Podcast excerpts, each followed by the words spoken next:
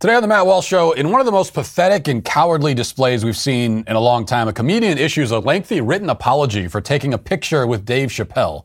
What can we learn from this sad spectacle, if anything? And is it time to stop our obsession with taking COVID tests? The Florida Surgeon General thinks so. Plus, a school district in Virginia stops grading homework assignments in the name of racial equity, and an NFL player storms off the field in the middle of a game because, but, but, but what we're told by the media is He's really a victim in the middle of a mental health crisis. Is anybody responsible for their actions anymore? Or is every bad thing just the result of poor mental health? We'll talk about all that and more today on The Matt Walsh Show.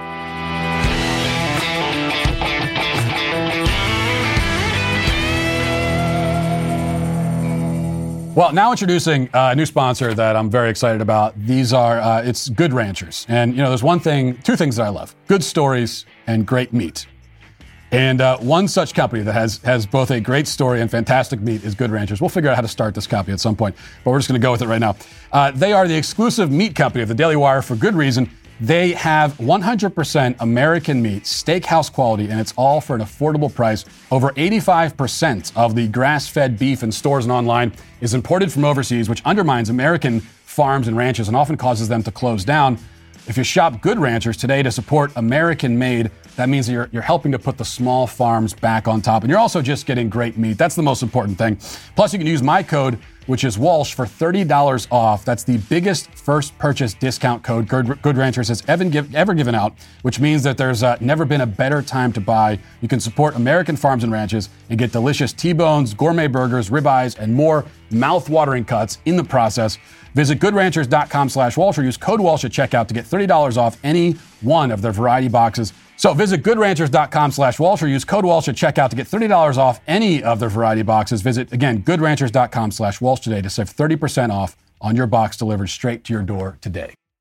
You know, it's always good to have uh, positive role models in life, but in a country where those are often hard to come by, it seems like sometimes you have to settle for negative role models.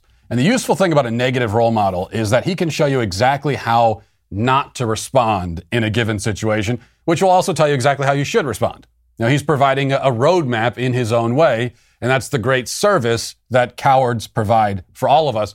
And that's why we should be grateful in some ways to leftist comedian Patton Oswalt today, who, uh, over the course of the past two days, has unwittingly offered himself as a prime example of everything you shouldn't be and shouldn't do as a man or simply as a, as a human being. So it all began, um, well, really, it began, it began shortly after Oswalt was born, I guess. It takes a lifetime to make cowards of this quality, but we don't have time to go back that far. So we'll start this week, just a few days ago, when Oswalt was performing at a comedy club, apparently in Seattle. And his, uh, his, as he says, dear friend of 34 years, Dave Chappelle, texted him and invited him to come next door to the arena where Chappelle was performing um, doing his own performance, and, and he said that uh, that Oswalt could do a guest set there at his performance. So Chappelle was at a, an arena because he's a big popular comedian, and uh, Patton Oswalt was at a small club because nobody cares about him. But Chappelle said, "Why don't you come over and you can perform in front of my bigger audience?" You know, it's it's a nice thing to offer. Um, I now, why did Chappelle offer that? I guess Chappelle was angry with his audience that night and wanted to punish them by subjecting them to Patton Oswalt. I don't know. We can't be sure exactly, but Oswalt took him up on, on the invitation. And later that night, he took a picture with Dave Chappelle and posted it to his Instagram. But the rage mob didn't like that. The uh, trans bullies and their lackeys decided that Patton Oswalt shouldn't be friends with Dave Chappelle. Why? Well, of course, because Dave Chappelle has opinions about gender that are pretty, well, pretty, pretty liberal, actually, all things considered, but still slightly out of lockstep with the orthodoxy of the day. So he's a heretic. He's, he's, now we should remember, he's, he's just barely a heretic. His opinions about gender are still, by the standards of uh, like 10 years ago, are pretty radical far left. But by the standards of today, they're, you know, maybe moderate at best. And that means that nobody can associate with him.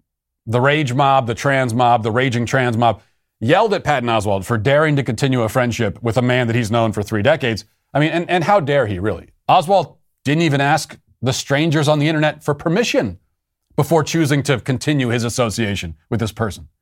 And they were stunned by the insult, and they let him know it. And so, of course, what does Patton Oswalt do? Well, he apologizes profusely and at length, complete with a, a photo of him sitting ruefully at his desk like a child in timeout, hoping that daddy isn't mad at him anymore. Here was his uh, follow up post on Monday after desperately explaining how he ended up in the proximity of Dave Chappelle and trying to justify his decision to be photographed in the heretic's company um, rather than simply stoning him to death on the spot and setting his corpse on fire, as a true ally would have done. Oswalt says this We, Oswalt and Chappelle, 100% disagree about transgender rights and representation. I support trans people's rights, anyone's rights, to live safely in the world as their fullest selves. For all the things he's helped me evolve on, I'll always disagree with where he stands now on transgender issues. But I also don't believe a seeker like him is done evolving, learning. You know someone that long, see the struggles and changes, it's impossible to cut them off. Impossible not to be hopeful and open and cheer them on. Also, I've been carrying a lot of guilt about friends I've cut off who had views with which I couldn't agree or changed in ways I couldn't live with. Sometimes I wonder, did I and others cutting them off make them dig their heels in deeper? Fuel their ignorance with a nitro boost of resentment and spite? I'm an LGBTQ ally. I'm a loyal friend. There's friction in those traits that I need to reconcile myself and not let, uh, not let cause feelings of betrayal in anyone else. And I'm sorry, truly sorry, that I didn't consider the hurt this would cause or the depth of that hurt. I've been messaging a lot on IG today, and the back and forth has really helped guide me in the writing of this. I deleted a lot of, a lot of posts in the comment thread, critical ones from LGBTQ writers, and posts by TERF slash anti-trans orcs looking for clicks and giggles. I wanted a nice comment thread about the pic with my friend, Ugh. So easy to think someone else needs growth and miss the need in yourself. But I'm going to keep trying.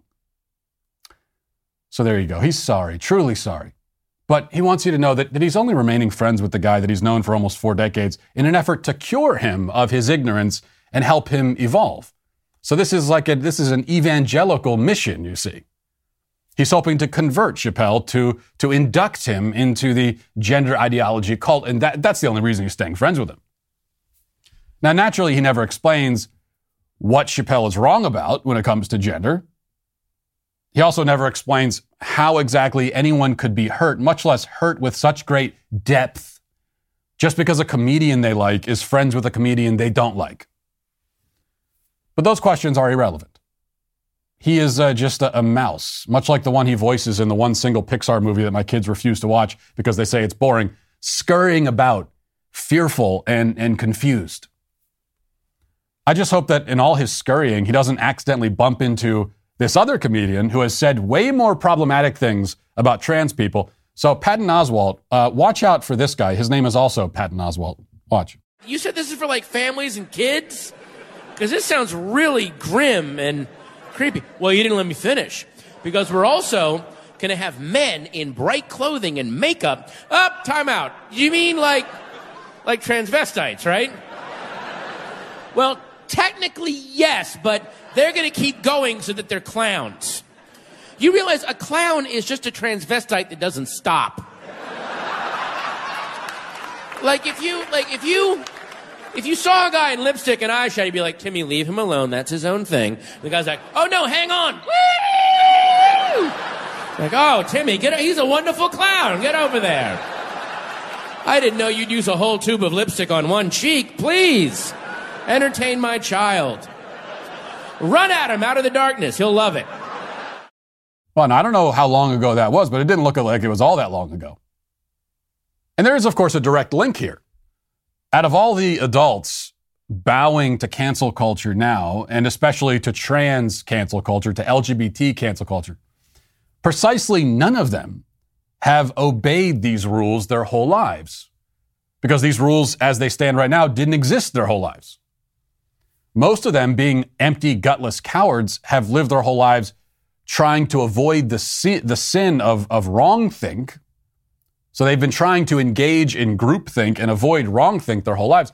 But the problem is that the thoughts which qualify as wrong and right tend to change. And what this means is that by obeying the thought police of today, you will inevitably end up disobeying the thought police of tomorrow because the rules are arbitrary and they change and it's designed that way. And because we live in, in eternal now, where nothing is ever allowed to simply stay in the past, and we're all called perpetually to answer for everything we've ever said or done, no matter when we said or did it, the people who've been trying to stay up on the rules will always be in violation of them. It, it's a losing game, but it's the only one they know how to play. It, it's too late now for a guy like Oswalt to suddenly grow a spine, a mind of his own, an intellectual identity of his own. He's doomed to finish his life as he's lived it until now, lying prostrate before the mob, begging to be loved and accepted, or at least pitied if he can't have love and acceptance. You know, a few years ago when Oswalt was uh, jumping on the dog, dog pile to slander the Covington Catholic kids as racists, he tweeted this about them. He said that they are, quote, bland, frightened, forgettable kids who will grow up, grow up to be bland, frightened, forgotten adult wastes. That was a grown man talking about 15 year old kids at the time, by the way. But he should have been talking to a mirror because he described himself and his ilk perfectly bland, frightened, forgettable. Couldn't have said it better myself. Now let's get to our five headlines.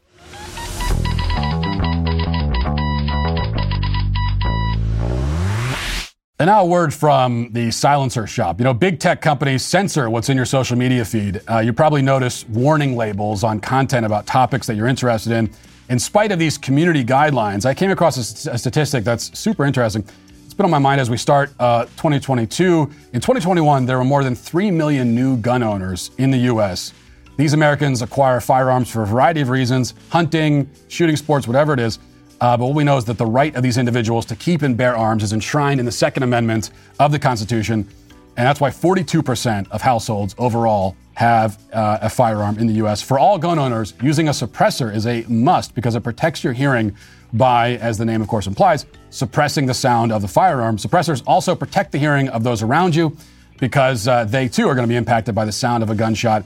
Another benefit shooting with a suppressor improves your accuracy because it minimizes recoil as well. My friends at Silencer Shop are the industry leaders for suppressors. They're a Texas based company and they make silencer ownership simplified. Each call, email, DM, or comment they treat, uh, that, that you send, they treat you like family. They'll respond to it. Their customer reviews are awesome. You go to Trustpilot, you can see that Silencer Shop has an average ranking of 4.9 out of 5 stars, and that's based on over 23,000 reviews. So, this is a great company. In America, it's the right of the people to keep and bear arms, and the best way to get yours is through Silencer Shop. They have a variety of suppressors starting at just $365. Check out Silencer Shop. They make silencer ownership simplified. Uh, you know, I'm, I'm such a pushover, I have to tell you. My, um, my daughter has been begging me for months now uh, she's eight years old. She's been begging me for months now to get her ears pierced. And for some reason, she really wants to have needles stuck in her ears and then hang ornaments from them and um, hang ornaments from the wound. I, you know, I, don't, I don't really understand that desire. But uh, especially coming from someone like my daughter has zero pain tolerance, like zero. She stubbed her toe yesterday, and I ran into the room because it honestly sounded like she was being stabbed. Um, and yet somehow she wants to have this done to her. I don't know why. And she's been begging me, and uh, and I keep saying no because you know you're too young and uh, you don't need to do that, and just stop it. We're not doing that. And my wife has been conspiring with her to convince me because she thinks my daughter's old enough. But I've stood firm. You know, I've said, uh, you know, maybe when you're 16 or something, you get the ears pierced. And then two nights ago, I noticed um, a crumpled up piece of loose leaf paper in the kitchen, and uh, and then I opened it up, and it was a note from my daughter that she had written, and it said, "Please, Daddy, can I have my ears pierced? I love you." And I asked my wife when she wrote the note, and she told me that um, she, that my daughter apparently had written it. You know this this very heartfelt, lengthy note. She had written it a couple of weeks ago, but then didn't give it to me. I guess because because I've, I've been so gruff about the the ears pierced thing that she figured I would say no, so she ended up not giving it to me, and she like threw it away. And that was all it took for some reason. It was, uh, it was that pathetic little note scribbled on loose leaf, left pitifully in the kitchen, that broke my defenses. And uh, the guilt trip landed successfully. And uh, I told her that you know she can have the ears pierced if she wants. Um, I, I'm continually discover that I'm very easy to manipulate, and I realize that. And I also realize that that my daughter's smart enough that this might have all been a, a plan on her part. Because what my kids have started to realize is that if you want to get what you, if, if you want to get something from me, uh, whining is never the way to do it. But to just sort of suffer in silence in that kind of pathetic, pitiful way that kids do, that's, that's what will get me. And then you end up getting everything you want. Um, all right, we'll, we'll start with this. I, I, I think this is important. Florida's Surgeon General, Joseph Ladapo, is talking about moving away from testing. And this has, we'll play another clip in a minute here, but this has the media, of course, very upset because everywhere else in the country, they're testing everybody every 30 minutes. You know, every time you go into another building, you got to take a test. Um, every t- when you wake up in the morning, you got to take a test. You go to work, you got to take a test. If you have a, if you if you have a runny nose, take a test. If you don't have a runny nose, take a test. And that's that's the general strategy, and that's why they're running out of tests everywhere, and it's hard to find the tests. People are hoarding them and everything. Um, there are all these really pathetic people in media that over Christmas were tweeting pictures of like boxes of tests that they got as Christmas presents, and they were so excited about it. But in Florida, um, as they have been doing from the beginning of, of all of this, they're taking a different approach. So here's the Surgeon General saying that we need to get away from what he calls this testing psychology. We're going to be working to unwind the sort of testing psychology that our federal leadership has managed to unfortunately get much, most of the country in over the last two years. We need to unwind this testing sort of uh, um, sort of uh, planning and living one's life around testing without it, we're going to be sort of stuck in the same cycle. So, you know, it's really time for people to be living, to, uh, you know, to make the decisions they want regarding vaccination, um, to enjoy the fact that many people have natural immunity. Time for people to start living. That seems like reasonable advice now that we're going into, uh, we're going into year three of this. And maybe three years later, it might be time know, m- maybe, maybe now, three years into this, you can finally start living your life. That's the way that I would look at it. Uh, a few thoughts on this, but first, here is CNN's TV doctor. This is, um, I, I, don't know this guy's name, doesn't matter. Uh, their TV doctor explaining why this is completely wrong and horrible, and lots of people are going to die if we get away from the testing psychology. Listen. Does he have a point? And, and if not, why? No, uh, and in fact, it's hard to believe those comments came from the Surgeon General of one of the largest states in, in, in, this country. And his words echo what the former president of the United States, Donald Trump, sa- said in June of 2020 when he told a huge crowd in, uh, in Tulsa, Oklahoma, that the only re- that the, the downside to testing is that you find so many cases, and that he told his his people to slow the testing down, please. Mm-hmm. The problem isn't that testing is finding people who are fine. The problem is that we don't have enough tests. And then if, if we're looking to do, and I completely agree with Dr. Offit, to keep our schools open, one of the major things you would do is test even more. To find people, find kids, find teachers who are positive, isolate, isolate them for a few days, and keep the rest of the school open. The problem is that when you have so much virus in the community, yeah. and you're trying to keep businesses open without testing, you're allowing the virus to continue to spread unabated. So, if anything, we need to do much more testing, not bury our heads in, in the sands of Florida and, and hope for the best. Oh, less testing. We need more testing. We need, we, if, if everyone's getting tested three times a day, make sure we test them five times a day. Here's, here's my recommendation. This is my non medical uh, recommendation as a non medical expert. Um, if you have tests, just just you know throw them away. Live your life. Here's here's the here's the strategy. It's, it's actually really simple, and this is basically how people operated um, for most of human history up until three years ago. If you're sick, then stay home, and if you're not sick, then go about your business. It's really as simple as that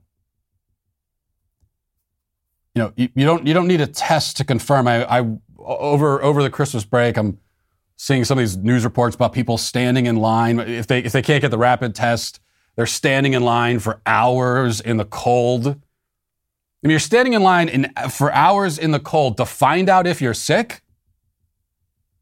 You might not have been sick, but by the time you get to the front of the line, now you are. The thing about being sick is that usually it's pretty clear when you're sick. You have, you have symptoms. You don't, you don't want to leave the house. You have a fever. I mean, these are the things you're looking for. And let's say you have a, a cough and a fever and you're feeling miserable and all the rest of it. But you're, but it could be COVID. It could not be COVID. Who cares if whether it's COVID or not? Just stay home. Drink lots of fluids. Try, try to eat well. Get a lot of rest. This is how people have been responding to sicknesses of this type for thousands of years. And if you're feeling okay, then, then, then go about your business. I mean, this is obviously not sustainable. We have been sustaining it for three years and paid an enormous price for it. And this is not sustainable in the long term. It's already been a long term. This is not sustainable on a permanent basis. Where, uh, you know, it, it, anytime someone has a, a, case of the sniffles, we got to test them. And if it turns out that they have this virus, which is ex- especially, especially now with, with uh, is extremely mild for almost everybody, now they got to stay home for, you know, five. Well, now, now the CDC says five days. Before it was 10 days. And over the last couple of weeks, they said, oh, you know, we know we said 10 days, but actually more, it's, it's five days. Where, where did that change come from? Was there some sort of scientific breakthrough? Did they make some kind of discovery in a lab somewhere that let them know that actually you only have to isolate for five days? No, this was a political decision. It was also it was also a practical decision. It's just not practical to tell people to stay in their homes for 10 days because they have the sniffles. Especially if, as it turns out, people can get this the virus more than once. And most of the time it's going to be very mild, but so what? Multiple times a year potentially? You got to stay home for two weeks when you're hardly sick at all? So they made that change just for practical reasons. And that's why I, you know, I feel like we're fully justified in for practical reasons. That's, that's, that's this is about. It's about, it's about live, being able to live a life for practical reasons. We just say, stop testing. If you're sick, stay home. It's not that difficult. All right, here's another thing that's not difficult, and that was obvious to most of us. We talked yesterday about how many of these common sense observations uh, that that many of us have been making for years have very slowly now been um, endorsed by the media. People in the media who would have shouted us down and did shout us down for years for saying it, now they're saying the exact same thing. So here's the headline from CNN. Um, and it's a question. Not they're not quite ready to make a statement yet, but it's a question, and they're saying, "Can weight loss help protect against COVID-19? Can it? Hmm, I don't know."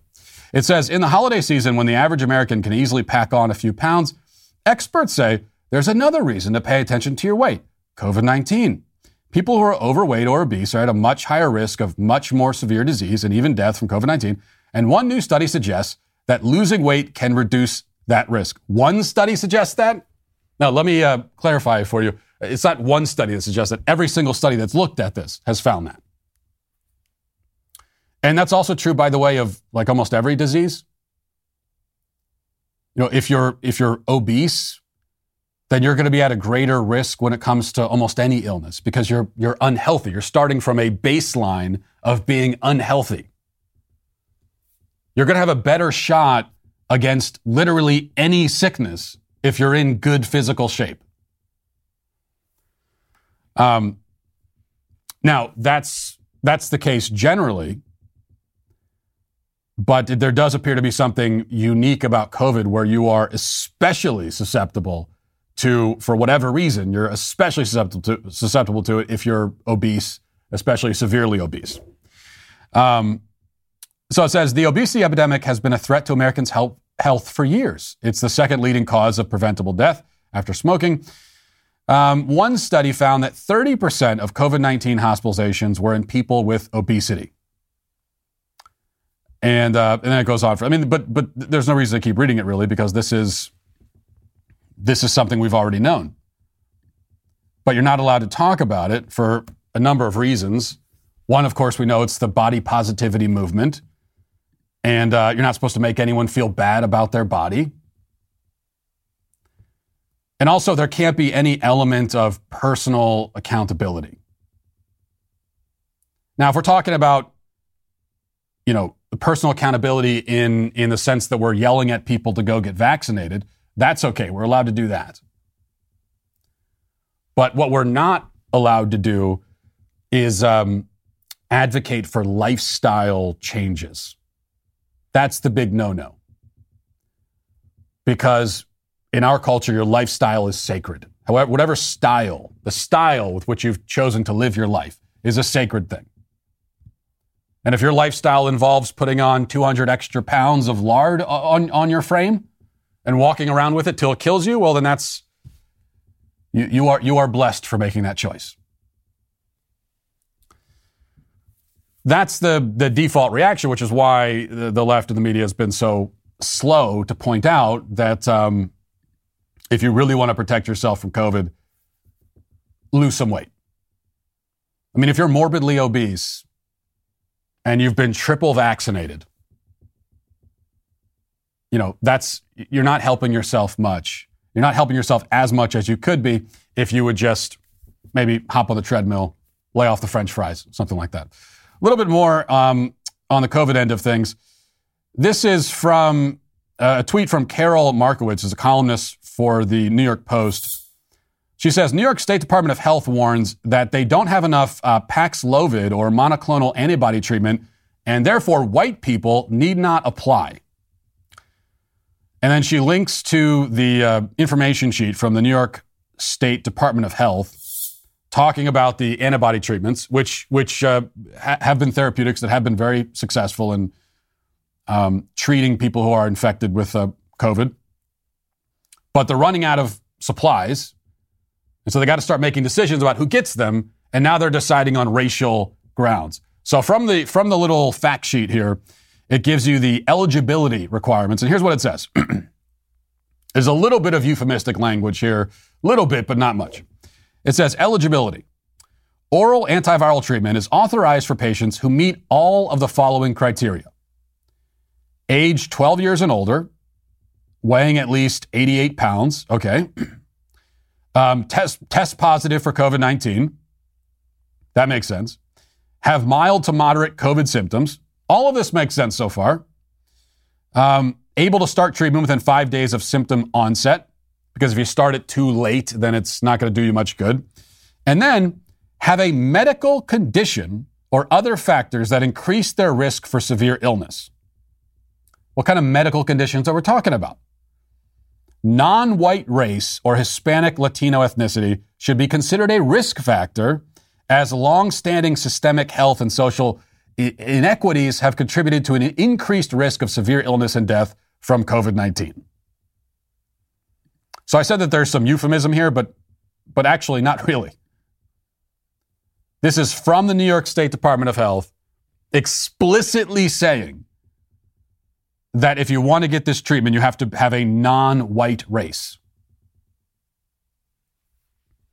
Singling out one race in a negative way and saying everyone but them. And this is already absurdly, grotesquely illegal. It's not even close to legal. And um, there's there's no justification for this that can make it legal. But what they're what they're arguing is that well, if if you're if you're a non-white race, then you've been subject to systemic inequalities. You haven't had a chance to have access to the same kinds of uh, the same kinds of treatments, and, and therefore we got to balance things out you know, maybe kill off a few of the whiteys. We could balance things out that way.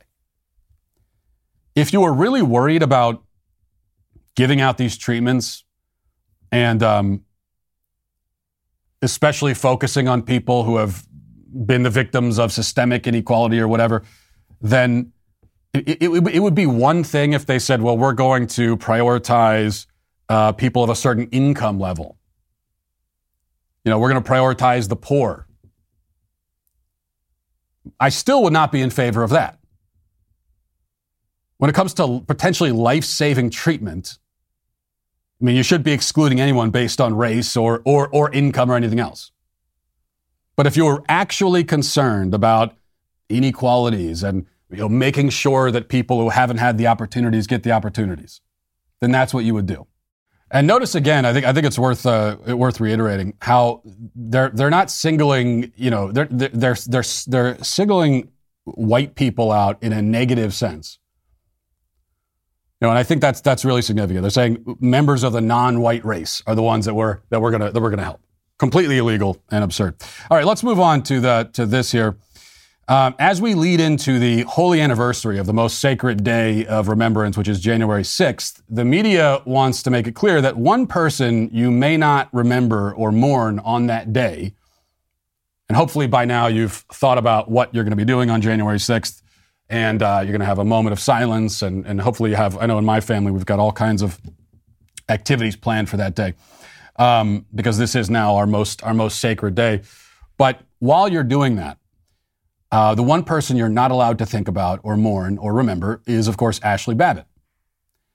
Even though Ashley Babbitt was the one person killed directly by violence on January 6th, it's just that it was violence from the Capitol Police towards her.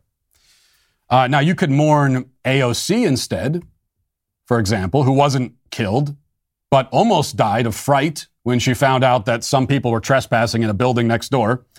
Uh, but Ashley Babbitt doesn't deserve our sympathy. And the media makes that clear. And now they've begun publishing hit pieces about this woman who's been dead for a year. And there have been multiple articles like this, but here's one from the, uh, the AP. It says, if I pull this up, um, it says, Ashley Babbitt, a martyr? Her past tells a more complex story. And it goes on to, it's a, a long story here, uh, mostly dealing with kind of like a love triangle that Ashley Babbitt was involved in. It says the first time Celeste Norris laid eyes on Ashley Babbitt, the future insurrectionist, had just rammed her vehicle three times with an SUV and was pounding on the window, challenging her to a fight. Norris says the bad blood between them began in 2015 when Babbitt engaged in a months long extramarital affair with Norris's longtime live in boyfriend. When she learned of the relationship, Norris called Babbitt's husband and told him she was cheating. Um, and then she showed up and they got into a fight. And, um, and that's basically it. That's, that's the dirt they dug up on Ashley Babbitt. After a year, the dirt is that she uh, had an extramarital affair and then got into a fight with, uh, with her lover's girlfriend or whatever. Now, think about the fact that the, the AP thought it was worthwhile printing this because Ashley Babbitt is supposedly being presented as some sort of martyr. Which, which, by the way, she's not. I haven't heard anyone really do that. I haven't heard anyone say that Ashley Babbitt is a martyr. I haven't seen anyone, uh, uh, there aren't any monuments or, as far as I know, statues being built to her. I haven't heard anyone suggest that there ought to be. Um, I haven't seen any, any uh, murals anywhere or anyone argue that there ought to be murals of her? Okay, we're not renaming streets Ashley Babbitt Lane. We're not talking about renaming buildings and schools. Um, there aren't, there's not even any legislation, the Ashley Babbitt Act. That's what happens when you make a martyr out of someone. And that's, of course, what they, exactly what they did with George Floyd. And yet, with Ashley Babbitt, we get, uh, as I said, multiple articles talking about, I guess, this one incident from her life. Um, while George Floyd, who, who literally is being presented as a martyr and a saint, basically a canonized saint in the secular church of leftism, where are the articles about him forcing his way into a woman's home at gunpoint and robbing her? The fact that he was a serial felon, a drug addled, violent man. Is that now relevant? Are we allowed to talk about that finally? Or Daunte Wright, as you've heard many times on this show. Uh, I mean, really a, a violent psychopath, sociopath. I don't think you could think of or name a single BLM martyr who um, was not guilty of far worse things than Ashley Babbitt. And yet, of course, with every single one of those people, uh, if you're to talk about any of that, you'll be told that, well, what do you do? That's had nothing to do with anything. That doesn't justify, right? Isn't that the, isn't that the, the line you always hear? I know I've heard it a million times, especially with Daunte Wright. Even though he did all of these terrible things, he shot a, a kid in the, in the head, paralyzed him for life, robbed some, a woman at gunpoint, carjacked somebody. What I am continually told is that none of that is relevant because it doesn't, that does not justify him getting shot in the moment during that traffic stop. You know, Kim Potter didn't know about most of that, and, and none of that is relevant. So if Ashley Babbitt rammed her car into someone and got into a fight over a guy, even if she was kind of a nutcase, whatever, but how, how does that justify her being shot by a Capitol Police officer when she was unarmed? And she was crawling into a window, and it seems to me that they that this is a small woman and a large man. Nobody else fired their gun. None of the other Capitol police officers, you know, some of them now after the fact have gone on CNN and they talked about it was a war zone and they've been traumatized by it. But in the moment, none but that one thought that the situation had uh, gotten to the point where it was justified to use lethal force. How does any of this vindicate that? Is the question. Of course, it doesn't at all. All right, this is from the Daily Wire. It says um, Arlington County, Virginia recently introduced a proposal for a new grading system based on the idea of equity that would allow an unlimited number of retakes on assignments, ban extra credit, and would block grading on homework assignments, according to Fox News. In response, numerous teachers from Arlington slammed the proposal, saying that it would essentially give children a free pass and dramatically reduce the quality of education in the county. Proponents of the new system claim that having certain standards, like having late penalties in education, often harms poor children who may not have access to resources necessary to complete assignments on time. Um, it, this is always tough for me, especially when it comes to uh, these changes to the way we approach homework, because I, I actually agree that forget about grading homework assignments. I don't think that there should be homework assignments at all. And we're seeing more and more school districts, they're moving away from homework or they're giving out homework, but they're not grading it. And if you're not grading it, then effectively, you know, you might as well not be giving it out at all. Um, and I agree with that. I think that's the right move. It's just that they're doing it for all the wrong reasons. And that's the problem. It's got nothing to do with racial equity whatsoever. Okay, it's not like um, non white children are more impacted or victimized by homework. That, that's, that's something that children of all races have been suffering for, for decades. But uh, I don't like it as a policy because I happen to think, you know, I, I think that you're, the time that kids spend at home with their families, that that time is important. And if they're going to public school, they already spend way too much time there in that government building doing what government employees tell them to do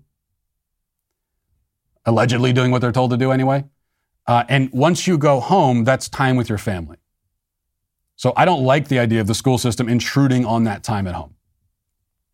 You've already got the, the it's the whole idea. Most I, I can say from experience, as most of us can, 95% of the homework assignments you're given anyway are just busy work. They the teachers give it to you because that's what you do. You give homework assignments. Um, and they figure, well, you're, you're leaving, you're going to have a few hours at home, we might as well give you more stuff to do. But the kids are there for six to seven, eight hours a day, if not longer. You need to be able to provide them a complete education within that time. If they're there for seven hours a day, five days a week, nine months a year, for 12 or 13 years, that, that's a, that should be enough time while they're in the building to provide them with a quality education and to get all of your lessons in. And if you can't, then you got to start looking at what you're, how you're spending that time. My favorite thing um, when I was a kid is you'd have these classes where you do almost nothing in the actual class. Like you'd watch movies. I, I, I still remember I took, I took as I've mentioned before, I took three years of Spanish. I still don't know a word of Spanish. I know how to say bench in Spanish. That's the only thing I, I know how to say. Uh, or bank. I still haven't figured out which one it is. Banco. But in one of my Spanish classes, we spent, I think it was uh, maybe two weeks watching the movie Selena with Jennifer Lopez. And that was, that was our, that was our lesson plan was just to sit there and watch the movie Selena. But then she would still send us home with homework to do once we got home. And I can remember even as a kid thinking, well, I, we're in the class right now. Why not turn the movie off and we'll do this here and then I can go home and just be home. So I'm in favor of that. Get rid of get rid of uh, homework. Shouldn't be graded. Shouldn't be given it out at all. But even when they do the right thing, they do it for the wrong reasons.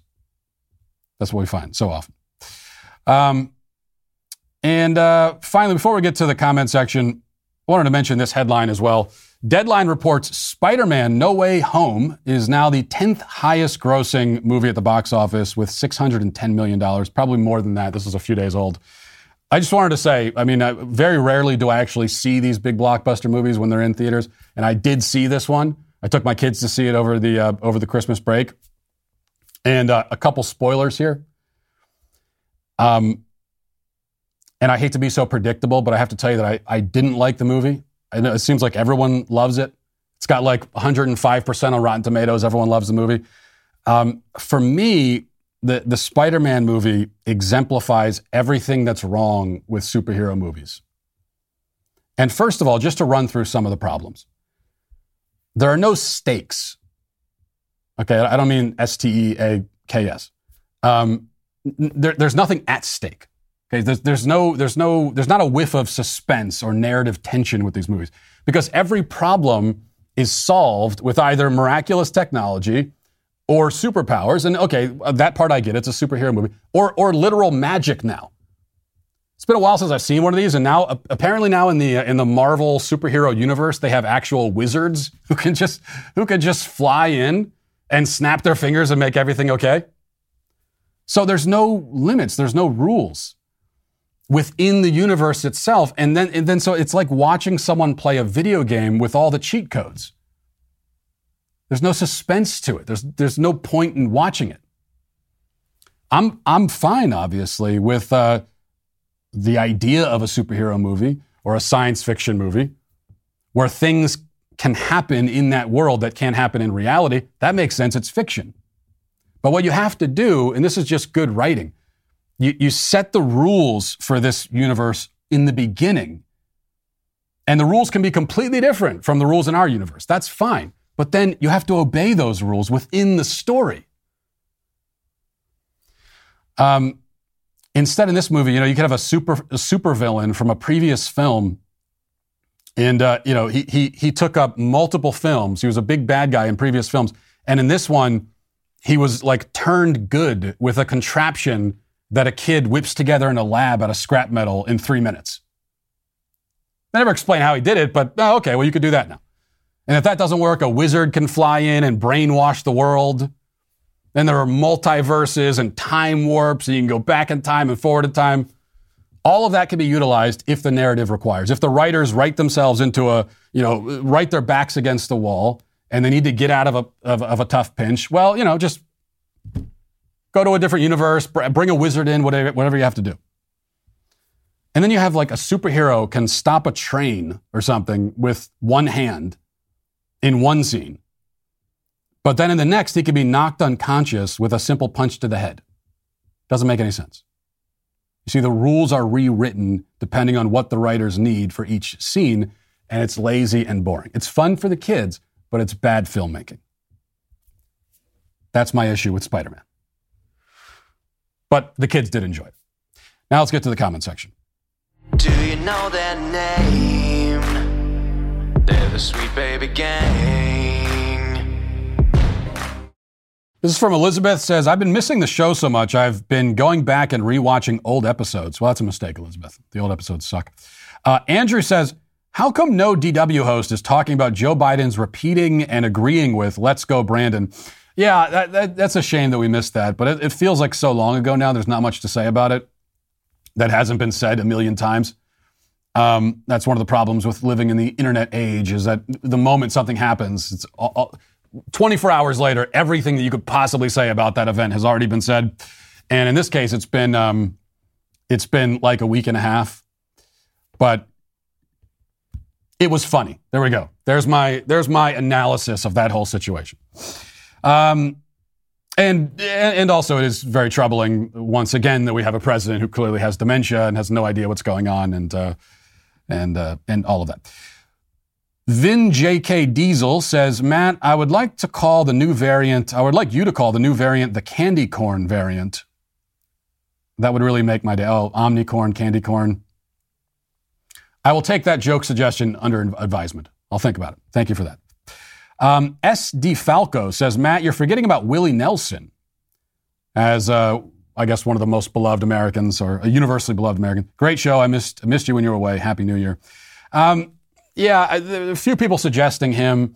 We're talking about who are the universally beloved Americans that are left, uh, even if we're, you know, Alex, I'm counting Alex Trebek, even though he wasn't an American. Uh, now that we lost, uh, now that we lost Betty White, we lost John Madden in the same week. Um, we lost Norm Macdonald in the same year, Alex Trebek. And I think I, I, as far as I can tell, yeah, Dolly Parton and Denzel Washington are the two we have left. That everyone seems to like both of those people. A couple other suggestions in the comments: Willie Nelson, and then um, and also Bill Murray was probably Bill Murray. You could put it there. Willie Nelson, I don't know. I think the weed thing might preclude him from being universally loved. He's probably too associated with that. And so I'm not sure that he, that he makes the cut. I don't know. Uh, another comment says, I think you're missing the point of the marriage requires amnesia article, Matt. The article was not about her hating her husband, but rather about how she loves her husband in spite of his annoying habits. The article ends with her saying that she loves her husband and that she'll stay with him forever. In an age where, where people get divorced the first time they hit a bump in the road, like Honor Jones did, the message that life with a spouse and kids, while aggravating on a daily basis, is worthwhile in the end is very important. Yeah, if that was the message, it would have been a great article. But that wasn't the message. She literally said that she hates her husband. You know, and especially when you're a writer and you're writing for a major publication, the words you use matter. And that word hate really matters. So I said that yesterday. If, if all we're talking about is, is anger and how, look, sometimes there's anger in a marriage. And so it's an article about how do you work through that anger and love your, your spouse in spite of that. That's fantastic. Many, many articles, many books have been written on that subject. But there's obviously no place for hatred in a marriage, which is what the article was about. And Tercio says, Matt, you probably used too much butter for the cookies. That's why they melted when you baked them. Cookies are like humans in that way. If you add too much fat, they lose their shape. You're supposed to use butter for cookies? I, that was probably my problem. I, I think I just took some I just took some flour and water and I, and, I, and I threw it in the oven. I think that probably, thinking back on it, maybe that was the issue. As you know, the Daily Wire has led the charge to sue the Biden administration for his vaccine mandates, and now we're taking it all the way to the Supreme Court. This Friday, the Supreme Court will convene to hear arguments on the legality and constitutionality of the mandate, which means this week is going to be huge in our fight against medical tyranny. We have already over 1 million signatures on our do not comply petition but uh, we want to get even more. We're greedy. So you can help us send a message loud and clear and head to dailywire.com slash do not comply right now. Add your signature to the petition if you haven't already. We're counting on you to help us put a stop to this uh, absolutely disgusting and tyrannical federal overreach. Go again to dailywire.com slash do not comply. Now let's get to our daily cancellation. On Sunday, for the first time in well over 30 years, something interesting happened during a Jets game. The fascinating spectacle didn't take place on the field of play, but on the sidelines where Tampa Bay Buccaneers wide receiver Antonio Brown decided to quit in the middle of the third quarter. He took off his shoulder pads, ripped off his shirt, pranced off the field while his team was still playing. And, um, and at that point, they actually were losing to the Jets. And you could almost excuse this behavior if the sheer shame of losing to the Jets is what drove him off the field. It would at least be understandable, but that doesn't appear to be the motivating factor. Now, there are conflicting reports about what led to his leaving uh, the field. Brown's camp claims that the coach told him to go into the game, but Brown refused because he had an ankle injury and couldn't play, and then the coach cut him on the spot. That's what they're saying. The coach disputes that version of events. It's important to note here that Brown is a liar. He's a horrible teammate on literally every team he's ever played on, and he has a history of quitting on his on his teams, all of his teams. He's quit on all of them. So there's no reason to believe his version. Also, here's how it looked as he left the field. Watch. Very odd situation. Antonio Brown boiled over, very upset on the sideline, took off his shoulder pads. Mike Evans, OJ Howard trying to convince him to keep them on. Obviously, they were unable to do so. He tossed his shoulder pads, stripped off his shirt and glove, threw those into the crowd, then ran across the field while the teams were still on the field, giving the crowd a peace out sign. I'll let you know when we hear something official on his status. You know, you don't normally expect a guy with a crippling leg injury to dance and do jumping jacks as he's leaving the field. So, so no, I think he, he simply quit on his team in the middle of the game. That much is obvious. The Bucs did go on to win by four points, although morally speaking, beating the Jets by four points is equivalent to losing by 10 to a real NFL team. But in any case, the head coach of the Bucs announced in the post-game press conference that Brown was no longer on the team. Meanwhile, Brown took a private jet back to his house in the middle of the game. And uh, when he got back to his house, he released a rap song. Now, I know you may be worried that I'll play the song for you, but you should know that I would never waste your time like that. Just kidding. Of course I will. Here it is. I'm from the pit, not the palace. I'm kind of stylish. Lifestyle lavish. Jump in the coupe with no mileage. Run it, style it. I'm from the pit, not the palace. I gotta run it, style it. Hit on the gas, make it growl it. Jump in the coupe with no mileage. Well, there's no question that um, the man is a poet. Maybe there's a little question, mostly because nobody knows what he was saying there. It sounds like he was rapping with 10 Jolly Ranchers in his mouth.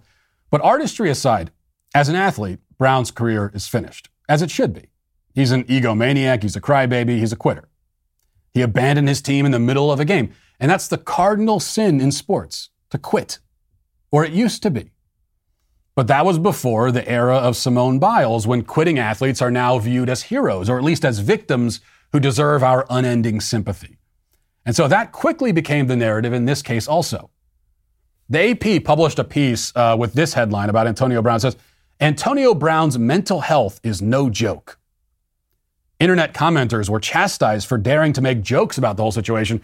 Quote uh, fr- from the writer Rob Maaddi, he, he scolds us, quote, Brown's mental health is no joke to be trivialized by a meme.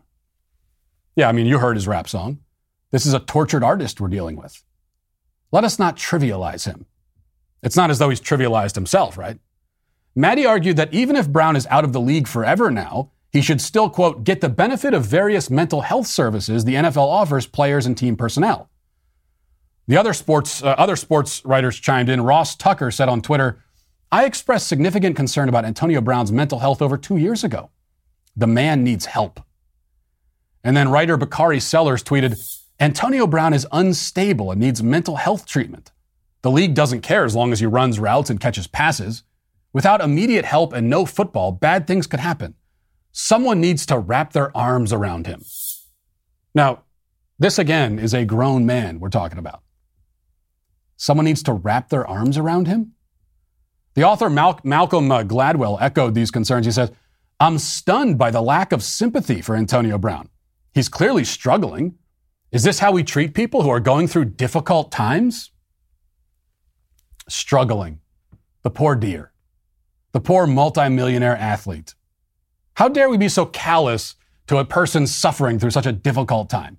You know, I, I just finished reading a book about the Donner Party which of course is the group of uh, 19th century pioneers who got stuck in the mountains on the way to California, and half of them starved or froze to death, and then their corpses were eaten by the other half.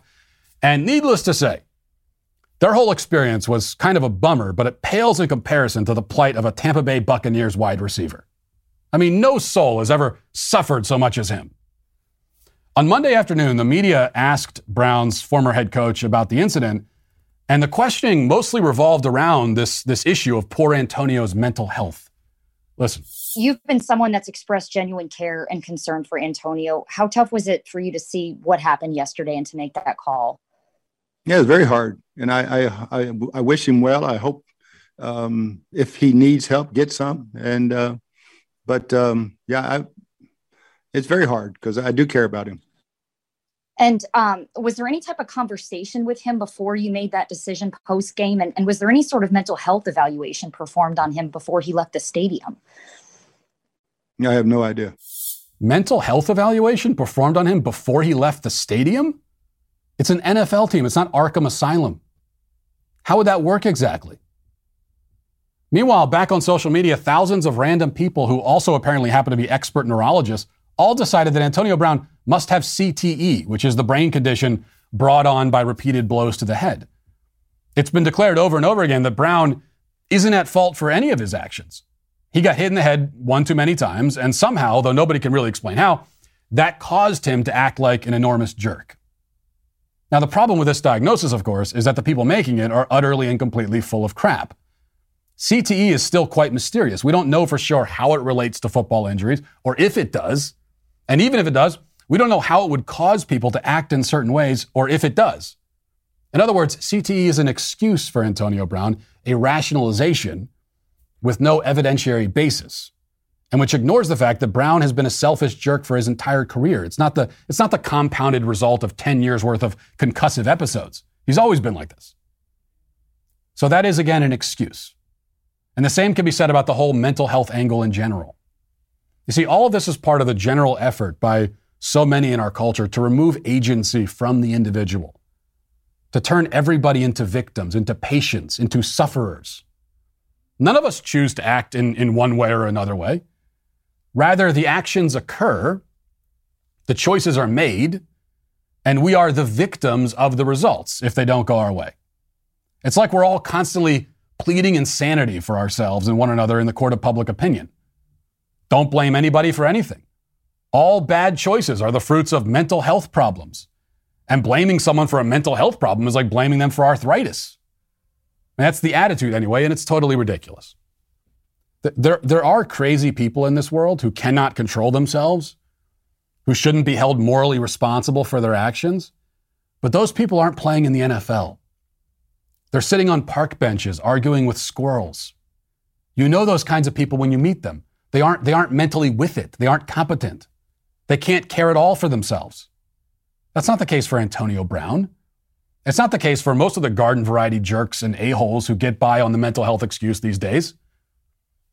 For them, the problem is not mental deficiencies, but deficiencies of character. See, we used to talk about and acknowledge things like character and virtue before we decided that all of the jackasses and schmucks in the world are actually mental patients. And in Antonio Brown's case, it's not difficult to pinpoint where his trouble really began. It begins with this he's a pampered, coddled superstar athlete. And so at the age of 33, he's been a pampered, coddled superstar athlete for most of his life, going back to high school. And that means that he almost always gets his way. It means people bend over backwards to accommodate him and satiate him. It means they make excuses for him, just like they're doing right now. They give him more chances than he deserves, just like they're doing right now. Uh, you know, my dad used to tell me that, that it's good to get rejected sometimes. It's good to fail because it builds character. And you have to learn how to deal with not getting what you want. But there are some people who have never had to learn that lesson. And they end up morally stunted as a result. It's called being entitled. It's not that complicated. Most people in our culture today suffer from this entitlement disease to one degree or another. A guy like Antonio Brown has it terminally. Except it's not really a disease because it's developed as a result of his own choices, his own moral habits. Again, it's not complicated. He's not a victim. And the more he's treated like one, the worse the problem gets. And that's why Antonio Brown, and also, of course, his army of enablers, are all today canceled. And we'll leave it there for today. Thanks for watching. Thanks for listening. Have a great day. Godspeed.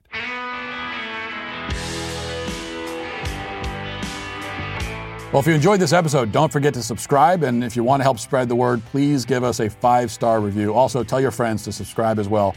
We're available on Apple Podcasts, Spotify, wherever you listen to podcasts. We're there. Also, be sure to check out the other Daily Wire podcasts, including The Ben Shapiro Show, Michael Knowles Show, The Andrew Klavan Show. Thanks for listening. The Matt Walsh Show is produced by Sean Hampton, executive producer Jeremy Boring. Our supervising producer is Mathis Glover. Our technical director is Austin Stevens. Production manager Pavel Vodowski. The show is edited by Robbie Dantzler.